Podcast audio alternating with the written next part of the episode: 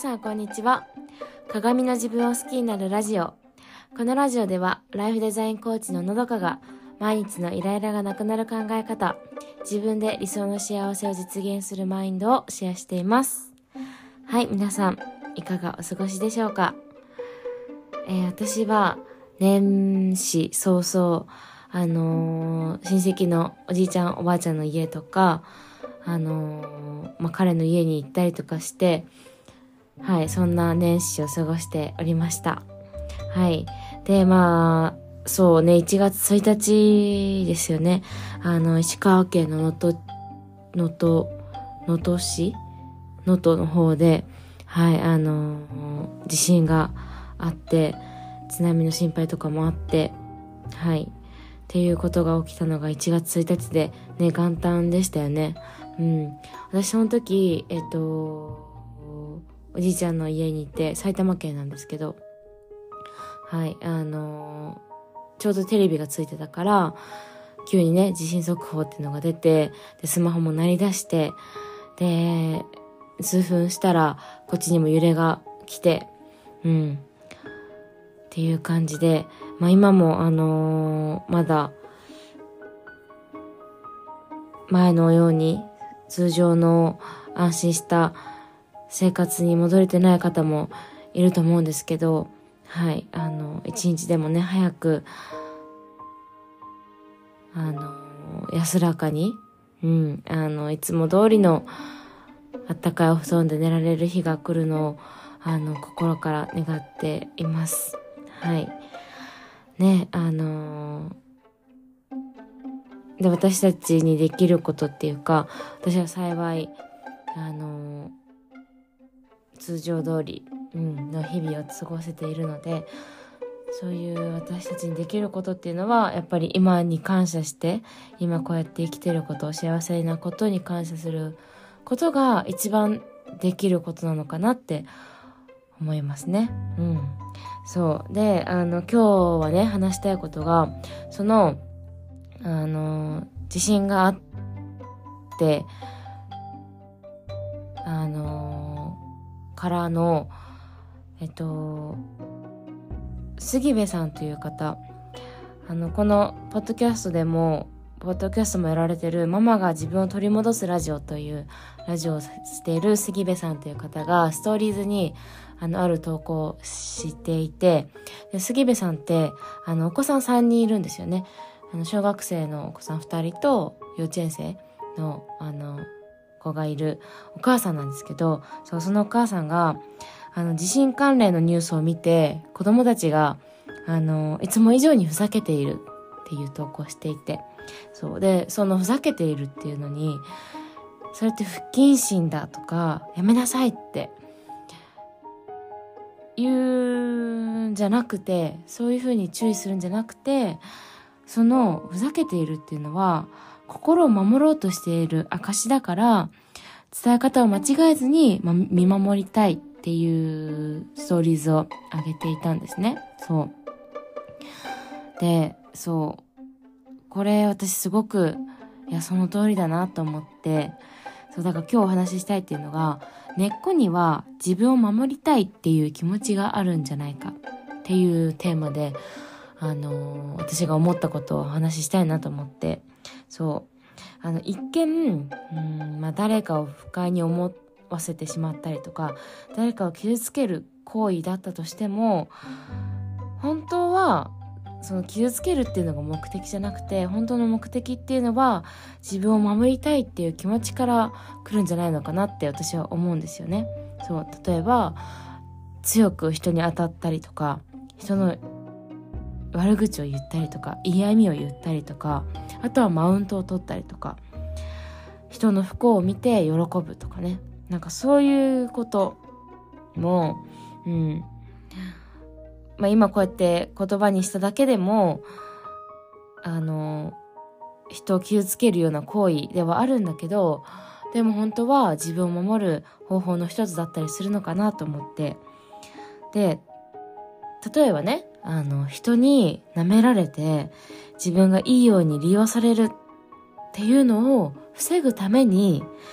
逆に自分がマウントを取ってその人、相手より上の立場であるっていうことを見せつけることによってその人に、なんだろうな、うん、下に見られないようにする。それで、つけ込まれて、そう、あの、逆に自分が傷つけない、傷つけられないようにするとかね。でだから自分を強く見せるとか、うん。そういうことの手段として逆に強く当たったりとかマウントを取るっていう風にするってことが私自身もありました。うん。そう。で、もちろん、その人を傷つけるってことは良くないことだと私も思います。そう。なんだけど、だけどそこだけ、その人を傷つけるっていうことだけに注目してしまって、その本質、自分がそれをしてしまう、あのー、本当の目的それが自分を守ろうとしているっていうね。この目的というか、自分を守ろうとしている部分、そんな自分っていうのを責めたくはないなって思うんですよね。もしこれを責めてしまうと、自分を守りたいっ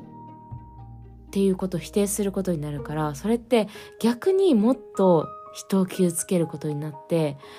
自分を否定することになるから自分を傷つけることにもなって、なんかそれってすごく、うーん、悪い循環になっちゃうなって思うですよね。そう。だからこそ、人を傷つけずに自分を守る術っていうのを身につけたいなって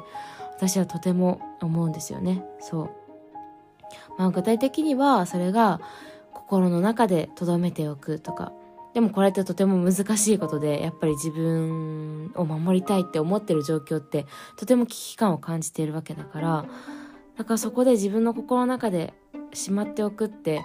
一番それが、うーん、なんていうのかな。一見見えない方法ではあるんだけど、それが難しい時には、やっぱ吐き出すっていうことね、がとても大事で、それはまあノートに書き出すだったりとか、誰もいないところで、うん、なんか叫ぶとか、例えばそれこそ子供たち、ね、杉部さんの子供たちがいつも以上にふざけてるっていうのは、そう多分そのお家の中でだったらいくらふざけてもあのいいと思うんですよ。でもそれを他の人がいる前でやるのは違うよねっていう。もしその他の人にとってはそういうふざけてるっていう状況があの不謹慎だって思ってしまう、うん、ことかもしれないからそう安心安全な場所というかねそれをしてもいい状況でやるとか。特にその不特定多数の人の目に入る SNS ではあの SNS での発信発言っていうのはやっぱりそこはとても注意を払うべきとこなのかなって思いますそれが SNS だと思うから、うん、そういうところでは極力言わないようにする、うん、あとは、ま同じようなことだけど話してもいい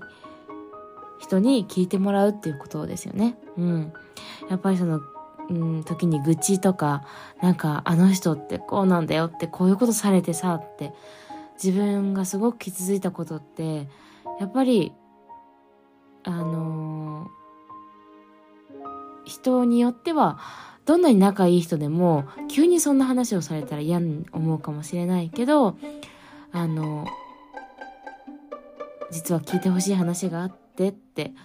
なんかその相手に受け入れ体制ができてたりするとそうあの多分聞いてもらえるからそうその相手を選ぶってこともとても大事かなって思うしそうそういうのが平気な人に聞いてもらうっていうのが自分を守る術でもあるしそれはあの誰も傷つけない、うん、方法なのかなって思います。そう。今日はその根っこの部分本当の目的っていうのは自分を守りたいっていう気持ちがあるんじゃないかっていうお話でしました。うん。一見人を傷つける行為だとしても本当は自分を守りたいっていう気持ちから来るんじゃないかなっていうお話です。はい。えー、そんなお話を今日はしました。今日もね、お聴きいただき本当にありがとうございました。えー、それでは今日も素敵な一日をお過ごしください。